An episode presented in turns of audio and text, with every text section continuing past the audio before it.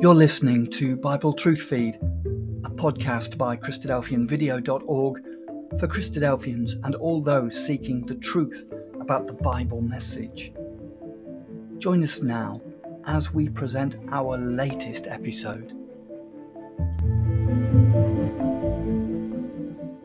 A few words from what I might say is one of the more obscure epistles of the New Testament Paul's letter to the Colossians.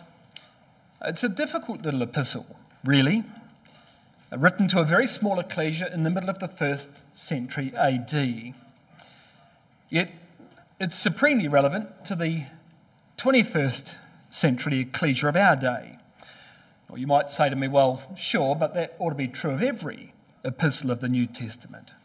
Well, and there's, of course, some truth to that, but not quite like this. Because you see, when you come to Colossians, there's a peculiar relevance to us as a brotherhood. Uh, my first point in regard to that would be contained in verse 27, which we've only just read of chapter 1. It says there, You to whom Christ would make known what is the riches of the glory of this mystery among the Gentiles, which is Christ in you, the hope of glory.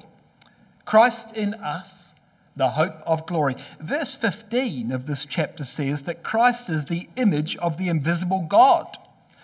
So when verse 27 says that the hope of glory is Christ in us, it obviously means the same as God in us, since Christ is the image of God. Well, in a nutshell, that's the doctrine of God manifestation, isn't it?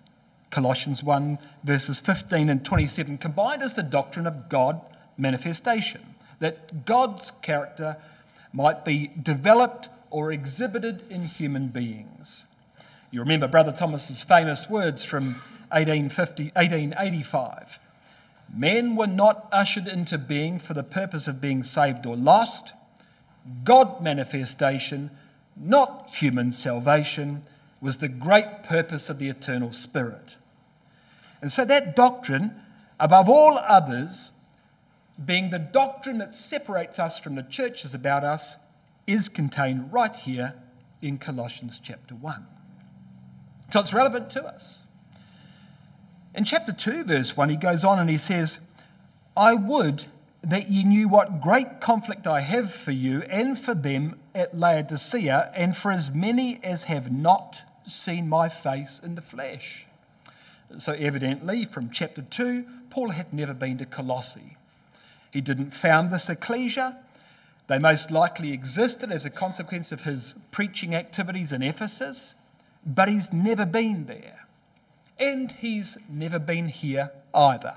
Your ecclesia, my ecclesia, he's never been to any of the ecclesias of the 21st century.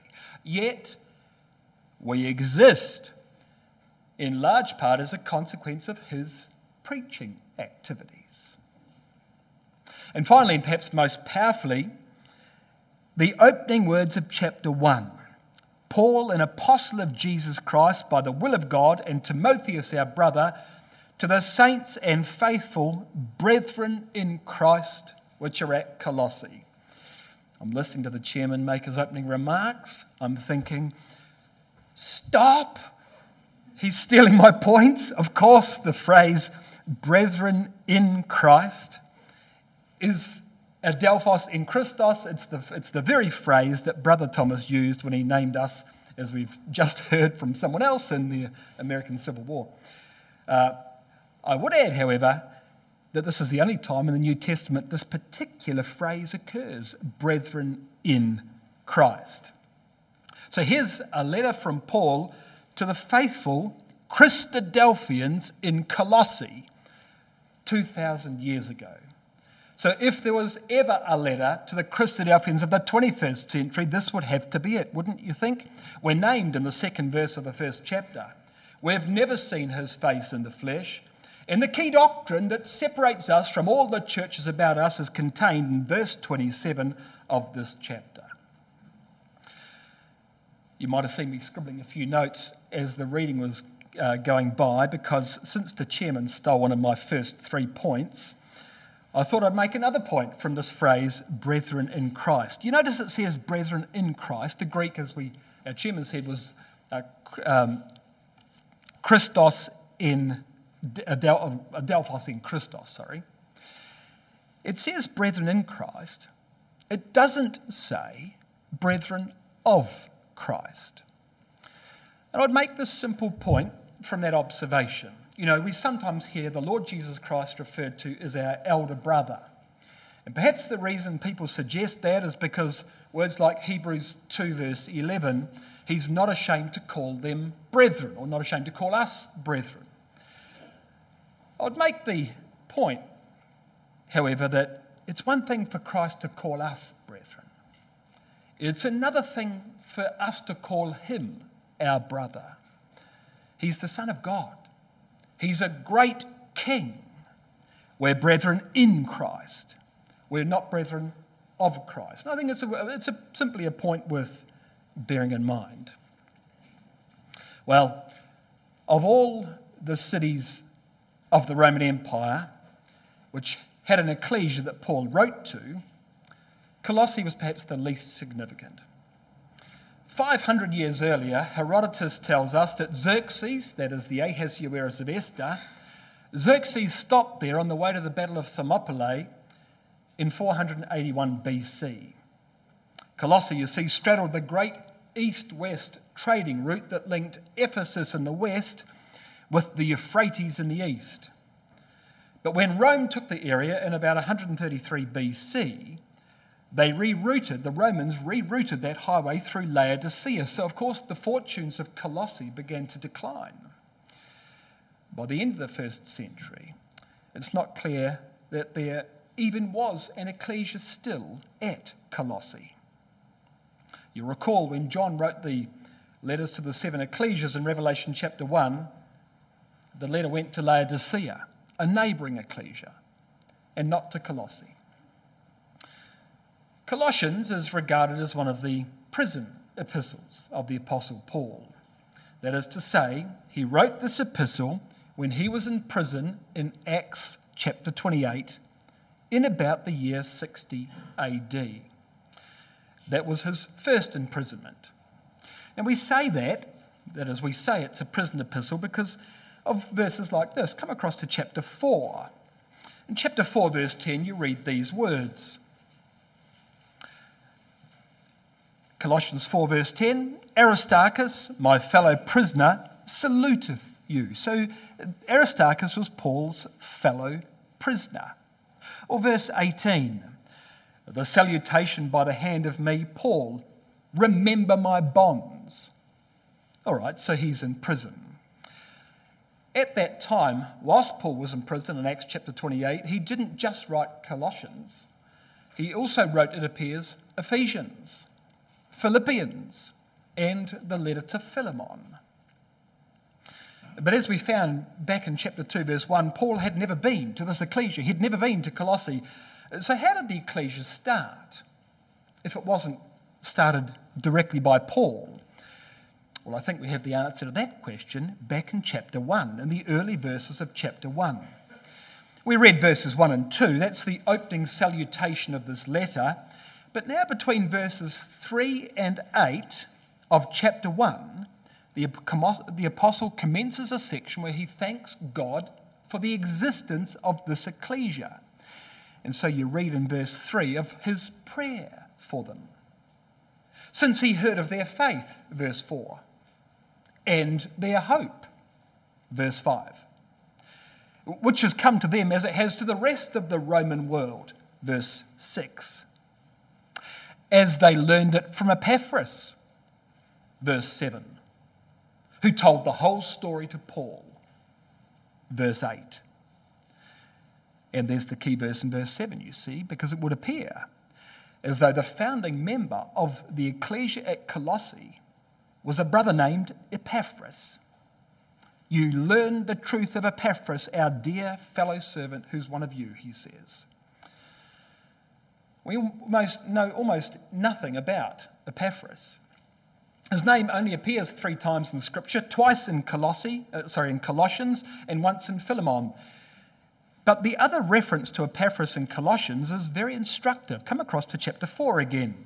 You read of Epaphras in chapter 4 and verse 12 of Colossians. And it tells you there, Epaphras, it says, who is one of you, that is, he's from your ecclesia, a servant of Christ, saluteth you, always labouring fervently for you in prayers, that ye may stand perfect and complete in the will of God. For I bear him record that he hath a great zeal for you and them that are of Laodicea and them in Hierapolis. So, evidently, there were three ecclesias in close proximity Colossae, Laodicea, and Hierapolis. Laodicea is about 10 miles northwest of Colossae, and Hierapolis is about 10 miles further on, northwest of Laodicea. And those ecclesias straddled the Lycus River in the Lycus Valley. The Lycus was an upstream tributary of the Meander River, which made seafall at Miletus. And you might infer from these verses that Epaphras didn't just found the ecclesia at Colossae. He also started ecclesias in two adjacent cities, Laodicea and Hierapolis, because he was extremely zealous, as verse 13 says a great zeal for you and for them in those other two ecclesias. In terms of Epaphras himself, as I said, we've got almost no information, but it's likely he came to the truth in Ephesus. Paul spent three years in Ephesus. It tells us that in Acts 20 and verse 31. Between the years 53 and 55 AD, in the school of Tyrannus, you might remember. It tells us in Acts 19 and verse 10 that all they that dwelt in Asia heard the word of the Lord Jesus, both Jews and Greeks. Paul, when he was at Ephesus in the mid 50s, wrote the first letter to the Corinthians from Ephesus in AD 55. And in 1 Corinthians 16 and verse 19, he said, The ecclesias, plural, the ecclesias of Asia salute you. Aquila and Priscilla salute you. So, evidently, by 55 AD, there were ecclesias all throughout Asia because of Paul's preaching work in Ephesus. But Paul had never been to most of those ecclesias. So clearly, what happened was that people heard the truth in Ephesus and came to the truth and then took the truth inland, perhaps to places where they lived. Colossae is about 100 miles east of Ephesus inland.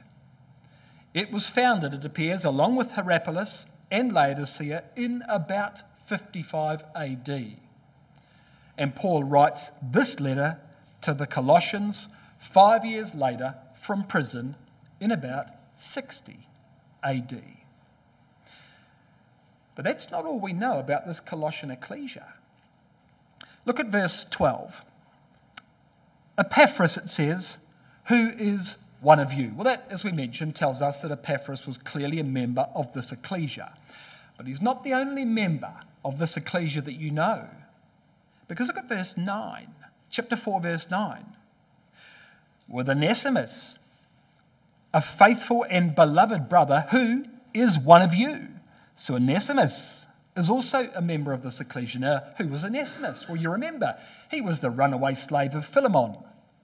He ran from Philemon, he fled to Rome, he went to see the Apostle Paul while he was in Rome in prison. He came to the truth, and Paul sent Onesimus back to Philemon with the epistle to Philemon. So, this is not just Epaphras' ecclesia. This is Onesimus's ecclesia. This is Philemon's ecclesia at Colossae here. And in the epistle to Philemon, in verse 2, it tells us that this ecclesia met in Philemon's house. So Colossae met in the house of Philemon. I suppose you might say Philemon was the recording brother of the ecclesia at Colossae. So we really do actually know quite a bit about this ecclesia when we start putting things together. Not only that, but I'm going to show you that the character of this ecclesia in Colossae was very much the character of the man Philemon himself. Come back to chapter 1. Look at this in chapter 1, verse 3. Here's something of the character of the ecclesia at Colossae. We give thanks to God and the Father of our Lord Jesus Christ, praying always for you. And here it is since we heard of your faith in Christ Jesus and of the love which ye have to all the saints. So we've heard of your faith in Christ and the love which you have to all the saints, he says. Now come across with me to the Epistle of Philemon. For those of you who can never find it, like me, it's just before Hebrews. And in Philemon, verse 3, the Epistle of Philemon, verse 3, it says this Grace to you, Philemon, and peace from God our Father and the Lord Jesus Christ. I thank my God, making mention of thee always in my prayers, hearing of thy love and faith which thou hast towards the Lord Jesus and toward all saints. Philemon, verse 5, is almost identical to Colossians 1, verse 4. Philemon, in verse 5, Paul says, I've heard of your love and faith which you have toward, the, toward Christ and all saints. Colossians says, For the hope which is laid up for you in heaven, whoops, since we heard of your faith, rather, in Christ Jesus and the love which ye have to all the saints. It's almost identical. Colossians 1, verse 4, and Philemon, verse 5.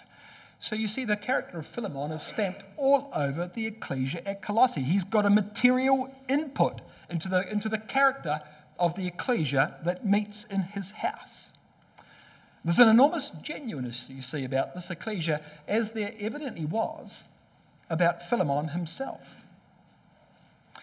But for all of that, there was also an emerging problem at Colossae. You see, a dangerous error had infiltrated this ecclesia. It was a form of higher thought, a combination of Greek philosophy on the one hand and Jewish law on the other, stitched together and presented as a higher form of Christianity. It involved the worship of angels as intermediaries between God and man. It demanded a strict adherence to certain laws to the point of asceticism. Paul called it the tradition of men and the rudiments of the world. It was the truth overlaid with the thinking of the age. You read about it back in Colossians 2, but it was a major problem. And the problem was this in a nutshell, the problem in Colossae was this Christ was not being recognized as the head of the ecclesia like he should have been. They were shooting for a different target. They weren't shooting for the character of Jesus Christ. So he wasn't recognized as the head of the ecclesia like he should have been. And Epaphras, who had such a zeal for, the, for these ecclesias that had been founded in this area, found this problem beyond his ability to counter. And so he appealed to the only man in the world that could actually help. He appealed to the Apostle Paul himself. Well, the problem was that Paul was in prison. He couldn't come to Colossae to deal with this problem. And so Epaphras had to travel from Colossae to Rome to see Paul to ask about how to address this problem in Colossae. Now, it's easy to, easy to say that. It's easy for me to say that. It was a thousand miles from Colossae to Rome. Not an easy trip, not a quick trip, not a cheap trip. But you see, the truth depended upon it. And so off he went. In Colossians 1, verse 7, don't turn it up just yet, but in Colossians 1, verse 7, you remember Paul called Epaphras our dear fellow servant. And he's writing that from prison.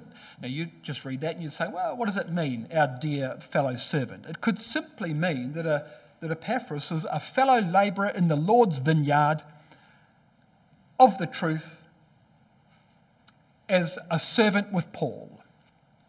But it appears, whilst that's a possible interpretation, it appears that Paul has got something far more intimate in mind than Epaphras just being another faithful brother in the truth.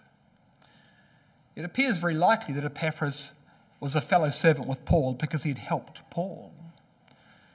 Intimately helped the Apostle Paul in Rome, almost as if he saw that the, the care that the Apostle Paul had for all the ecclesias in the world, and he lent a hand so that his zeal wasn't just for the ecclesias of the Lycus Valley, his zeal was for the truth and any ecclesia in the truth.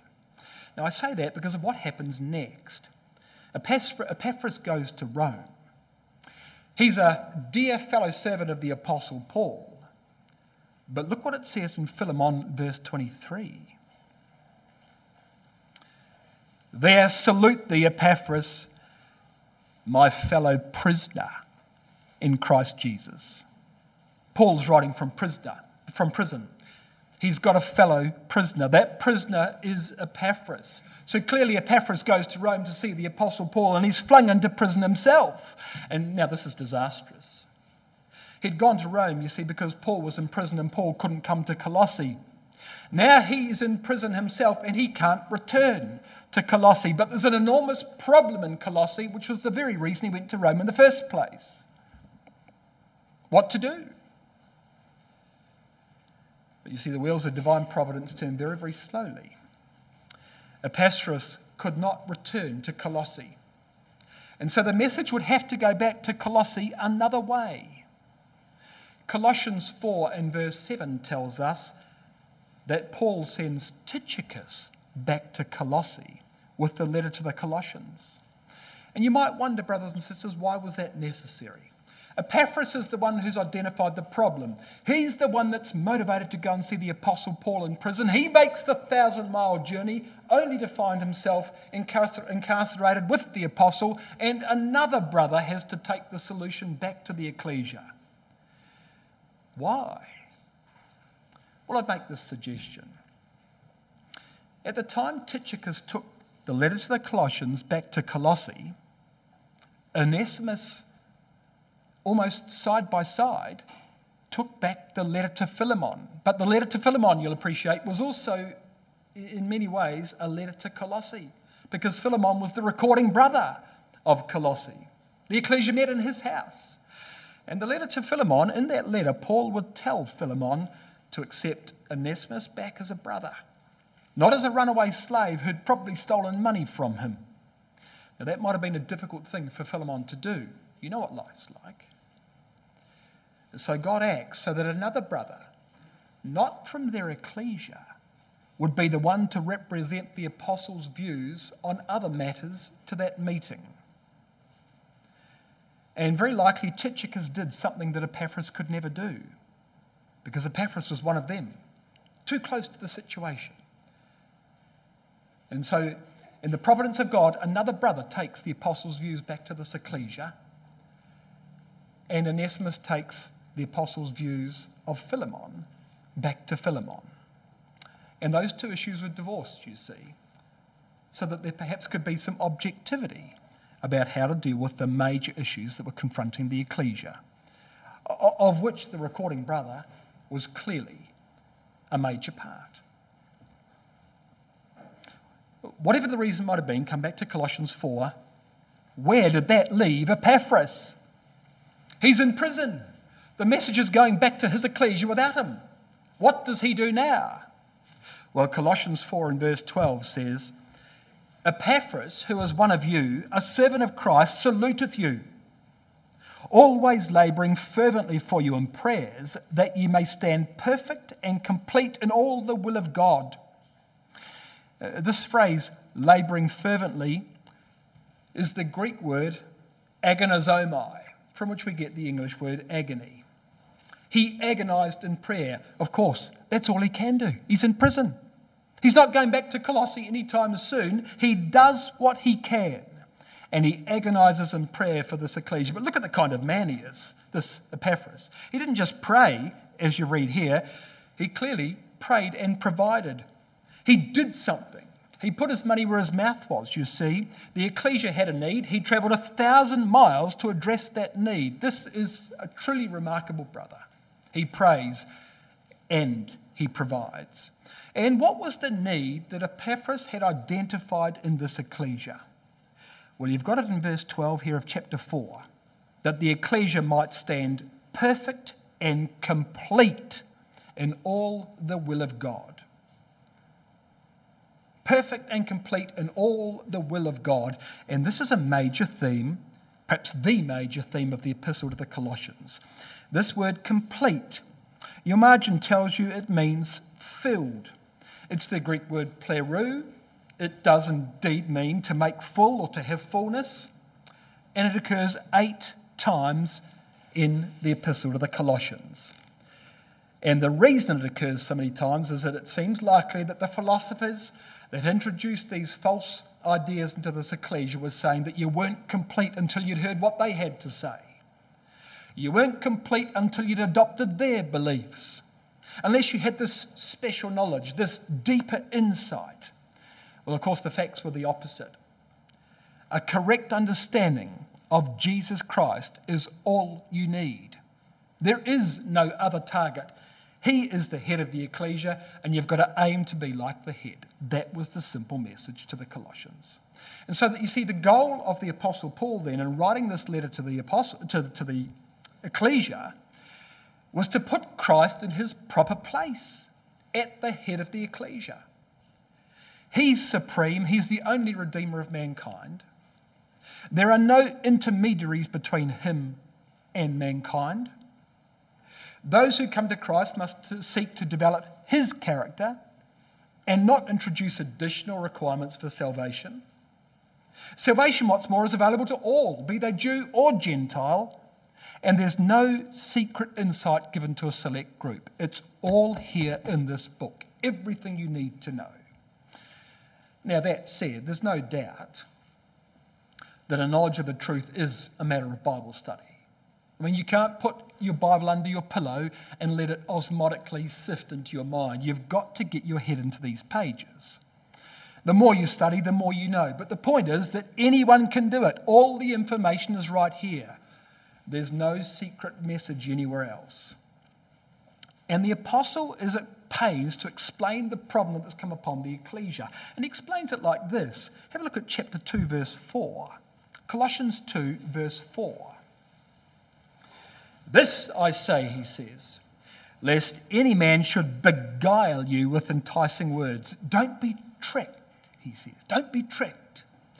Verse 8 Beware lest any man spoil you through philosophy and vain deceit, after the traditions of men, after the rudiments of the world, and not after Christ. Don't let your understanding of the truth be influenced by the age in which you live. Verse 9 For in him, that is, in Christ, dwelleth all the fullness of the Godhead bodily. There's our word fullness, by the way. There's another one of the eight occurrences. And ye are complete. There it is again, the word fullness. You're complete in Christ, which is the head of all principality and power. So you simply have to correctly understand the character of Jesus Christ and manifest it, the apostle says. Everything's here, right in front of you. You've just got to read your Bible carefully to unlock it. But that understanding, the understanding of the character of Christ, doesn't come by magic, as I mentioned earlier. It comes by knowledge, and that takes effort. Look at chapter 1, verse 9. For this cause, Paul says, we also, since the day we heard of it, that is, the day we heard of your faith in the truth, speaking to the ecclesia, uh, for this cause, since the day we heard of it, we do not cease to pray for you and to desire that you might be filled, there's our word, filled with the knowledge of God's will in all wisdom and spiritual understanding. Now, there are three key words in this verse knowledge, wisdom, understanding. And they're, they're related, of course, conceptually related, but they're all different. The knowledge is simply the acquisition of facts. Wisdom is the practical application of those facts. And understanding, or as it is here, spiritual understanding, is the boundary that your practical application operates within. You've got to see things from God's point of view. That's what spiritual understanding really means. Uh, but the purpose of that is not just to get knowledge or to be knowledgeable. The purpose is in verse 10 that ye might walk worthy of the Lord, that is, of Christ, unto all pleasing, being fruitful in every good work. Now, what does that mean?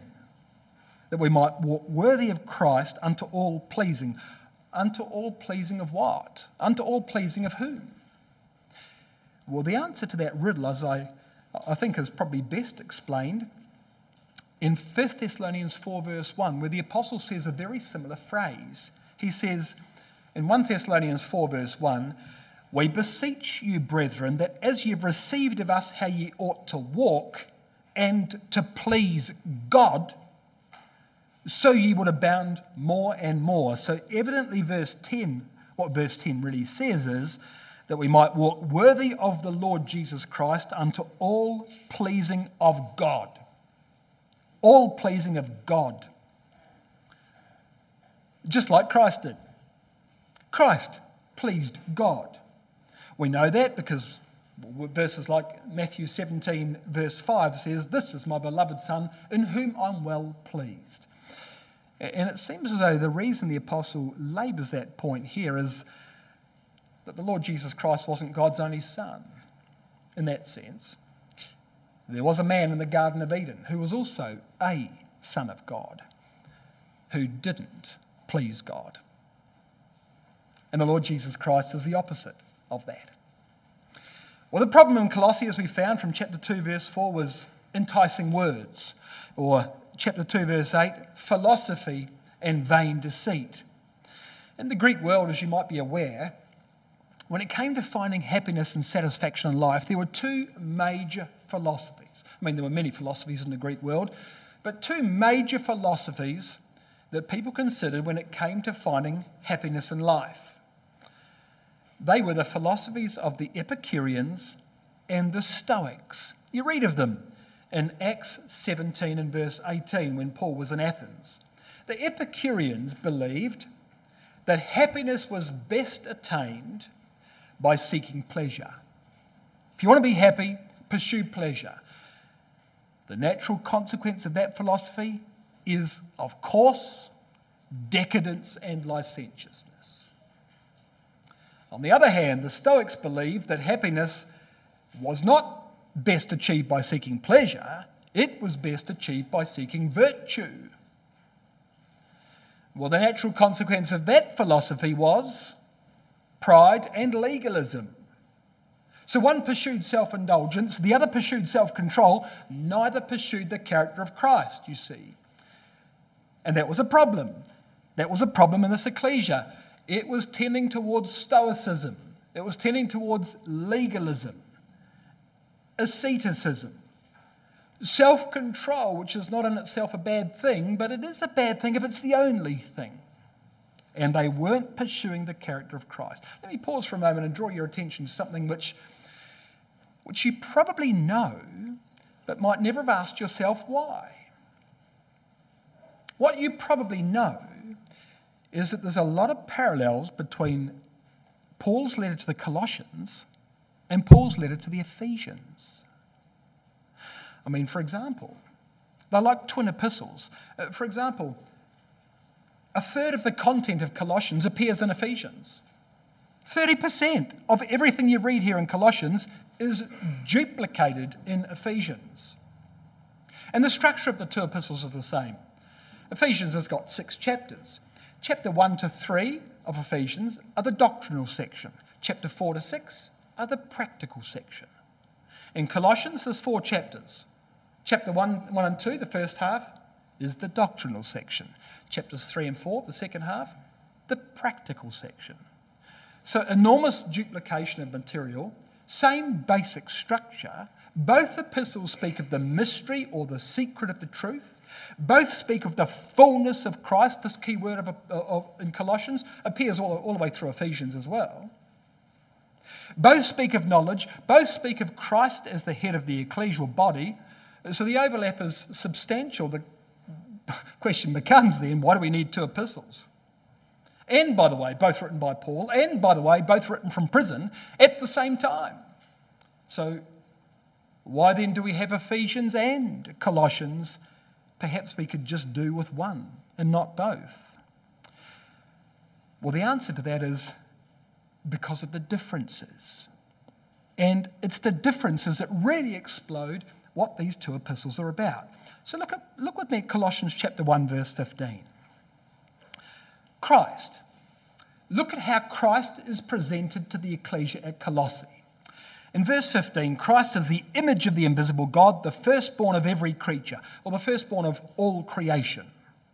Verse 18, He's the head of the body, the ecclesia, which is, which is the beginning, the firstborn from the dead, that in all things Christ might have the preeminence. For it pleased the Father that in him all should all fullness dwell. There's our word, fullness again. It pleased God that in Christ all fullness should dwell. So here's the question for you. In Colossians chapter 1, what's the emphasis? How is Christ presented in these few verses we just read? And the answer is he's presented as the head of the ecclesial body, as the fullness of God. He's the complete manifestation of God's character. To add anything to that is to dilute it and to degrade it, and that the ecclesia should be aiming to become like the head. That's the message, isn't it? That's how Christ is presented in these verses. Well, come across with me now to Ephesians 4 by way of contrast. Now, these are twin epistles. The overlap is substantial, but so is the difference. Look at this Ephesians 4, verse 11. God gave some apostles, some prophets, some evangelists, some pastors and teachers for the perfecting of the saints, to the work of the ministry, for the edifying of the body of Christ, till we all come in the unity of the faith and the knowledge of the Son of God unto a perfect man, unto the measure of the stature of the fullness, our word, unto the fullness of Christ. What's the emphasis here? What's the emphasis in these verses? That the ecclesia is the body of Christ. And the body should grow up into the head and adopt the character of Christ. So, what's the difference between Colossians and Ephesians? Colossians focuses on the head, Ephesians focuses on the body. So, when you talk about knowledge, you see the, the tendency in Ephesus was to value carnal, worldly knowledge. They were like Epicureans in Ephesus. I mean, cast your eye down verses 17 to 20 of this chapter. The apostle exhorts themselves to restrain themselves and to leave behind their old way of life. Ephesus was degrading into licentiousness. Colossae, the opposite was true. They had a tendency to seek mystical knowledge, hidden knowledge, exclusive, not worldly knowledge, exclusive knowledge, as if Christ wasn't enough. The apostle exhorts them to stick to the truth and not add to it. The worldly, licentious practices of Ephesus were not a problem in Colossae. They thought they were an ecclesia apart. It was the opposite problem. So Ephesus was in danger of the Epicurean philosophy. Colossae was in danger of the Stoic philosophy. Ephesus sought to liberalize the body, the ecclesial body. Colossae sought to legalize the ecclesial head. Neither were seeking Christ as they ought to have been, you see. So when we talk about putting Christ back in his proper place in Colossae, look how the apostle describes it. Come back to Colossians 1. Look how he describes what that means. Colossians 1 and verse 12. We give thanks to the Father which has made us meet to be partakers of the inheritance of the saints in light. In the world outside, he says, the spiritual darkness, we've been called to light. Verse 13 God, who has delivered us from the power of darkness and has translated us into the kingdom of his dear Son. Now, I should just mention, it says we've been translated into the kingdom of his dear Son. It ought to be unto or toward the kingdom of Christ's son, uh, of God's Son. The kingdom hasn't come yet. We're not in the kingdom yet. We've been translated toward the kingdom. We're heading for the kingdom. So it's not into, it might be unto the kingdom of his Son. It's the Greek word eis. Uh, into, unto, toward translated towards three times in one verse. in 1 Thessalonians 3, verse 12. So we're translated toward the kingdom of God's Son. In whom, verse 14, we have redemption through his blood, even the forgiveness of sins. That's how it happens, that's how we get into the kingdom. Verse 15, who, that is that Son, is the image of the invisible God, the firstborn of all creation. And uh, I might say, the language of verse 15, where's that from? Image of God, all creation? Oh, it's from Genesis 1, isn't it? It's the language of Genesis 1. And what you're reading here is that this is the new creation in Christ. The ecclesia is the new creation in Christ, as opposed to the old creation in Adam. And we leave the side of Adam at baptism and we cleave to the side of the Lord Jesus Christ. But we've got to keep our eye on what we're doing, and that is on attaining the character of Christ. It's called the kingdom of God's dear Son in verse 13. The margin says, the Son of his love. This is the Son that God delighted in, the Son that Adam never was. But at this moment, even though the creation's forming, it's not done yet. It's not done yet.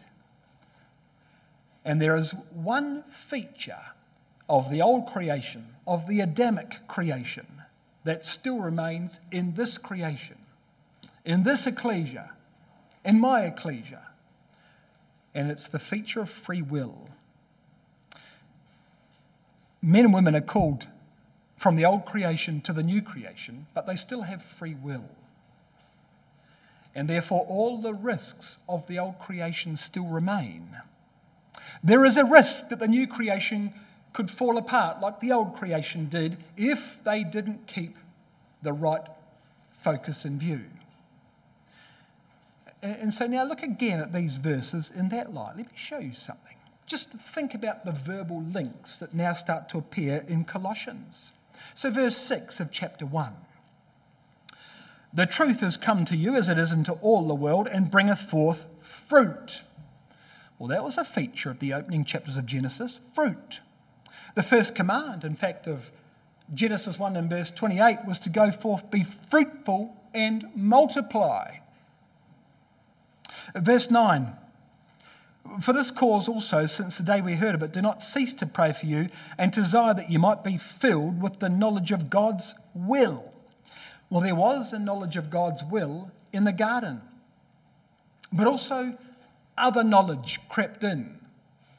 Other knowledge crept in and tricked the first human pair. Uh, verse 12, we give thanks unto the Father which has made us. Well, if that doesn't apply to the opening chapters of Genesis, what does? They were made in the opening chapters of Genesis. Verse 12, saints in light. Verse 13, darkness needs no explanation. Light and dark were right there at the very beginning. Verse 15, the image of the invisible God. That's Genesis 1, verse 26. We're made in the image and likeness of God. And in verse 19, it says, It pleased the Father Genesis 1, verse 31 says, God saw everything that He had made, and behold, it was very good, which literally means very pleasing. But then comes chapter 2, verse 4. This I say, lest any man should beguile you with enticing words. Perhaps I should read, lest any snake should beguile you with enticing words. That's Genesis 3, verse 4. The serpent said to the woman, You won't surely die. The same idea appears in verse 8 and in verse 18 of this chapter enticing words of beguilement. Uh, verse 10 of Colossians chapter 2 But you're complete in Christ, which is the head of all principality and power.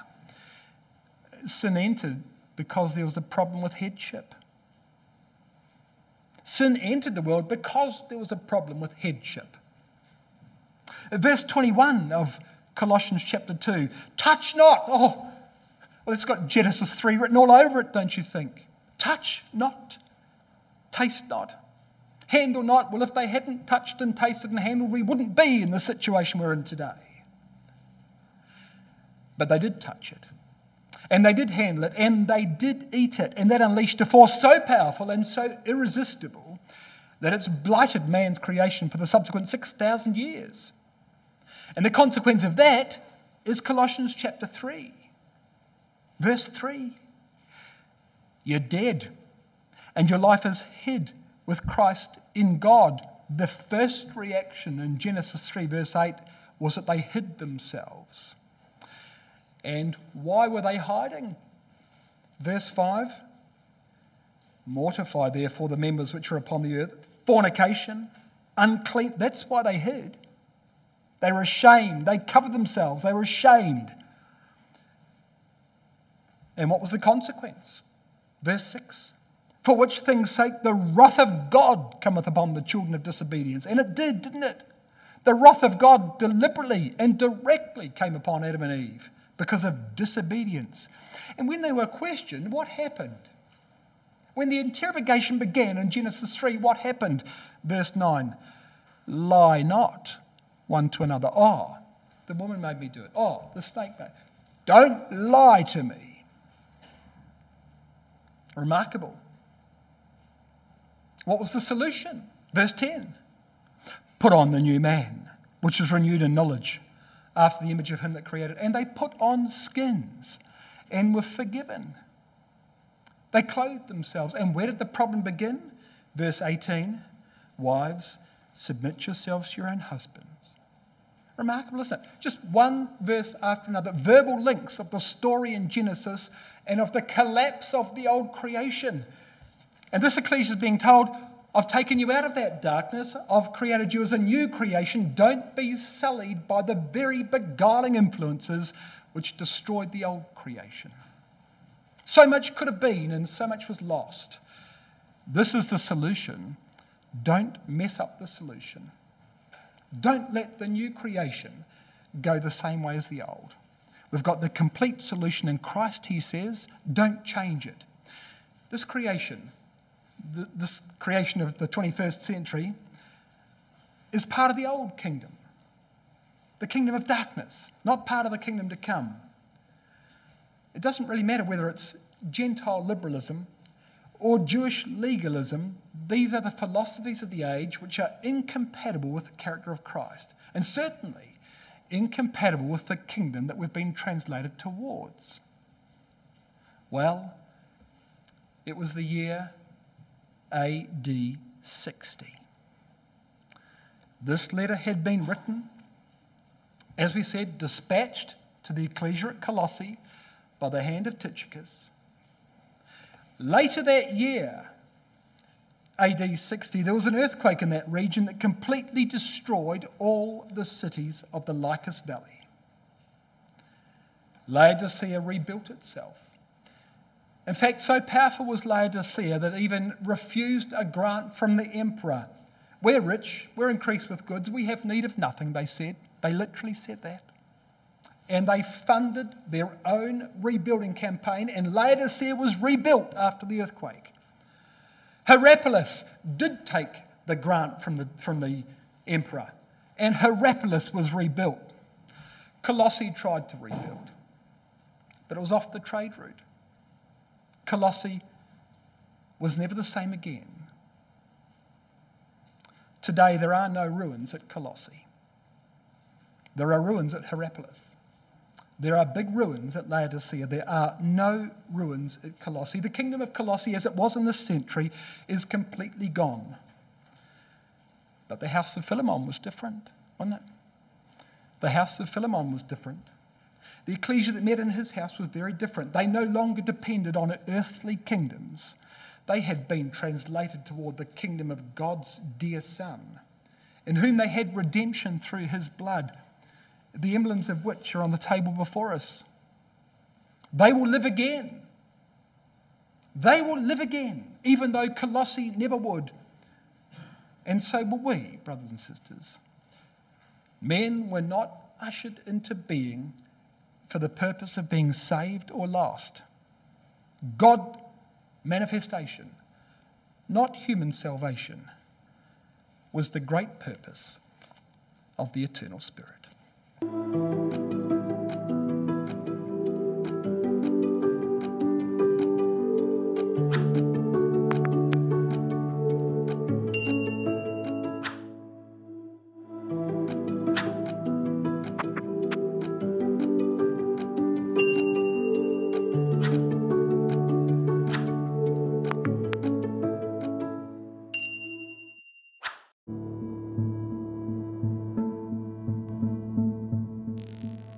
Thank you for joining us. We hope you found the episode helpful. Don't forget, most of these episodes are also available as videos on our video channel, cdvideo.org. So head over and take a look. If you have any comments or questions or suggestions, please get in touch or leave us a voice message. We love to hear your feedback. You can email us at btf at cdvideo.org. If you enjoyed the episode, then please share it with others. Until next time, may God bless you in your studies and your walk towards God's kingdom. Amen.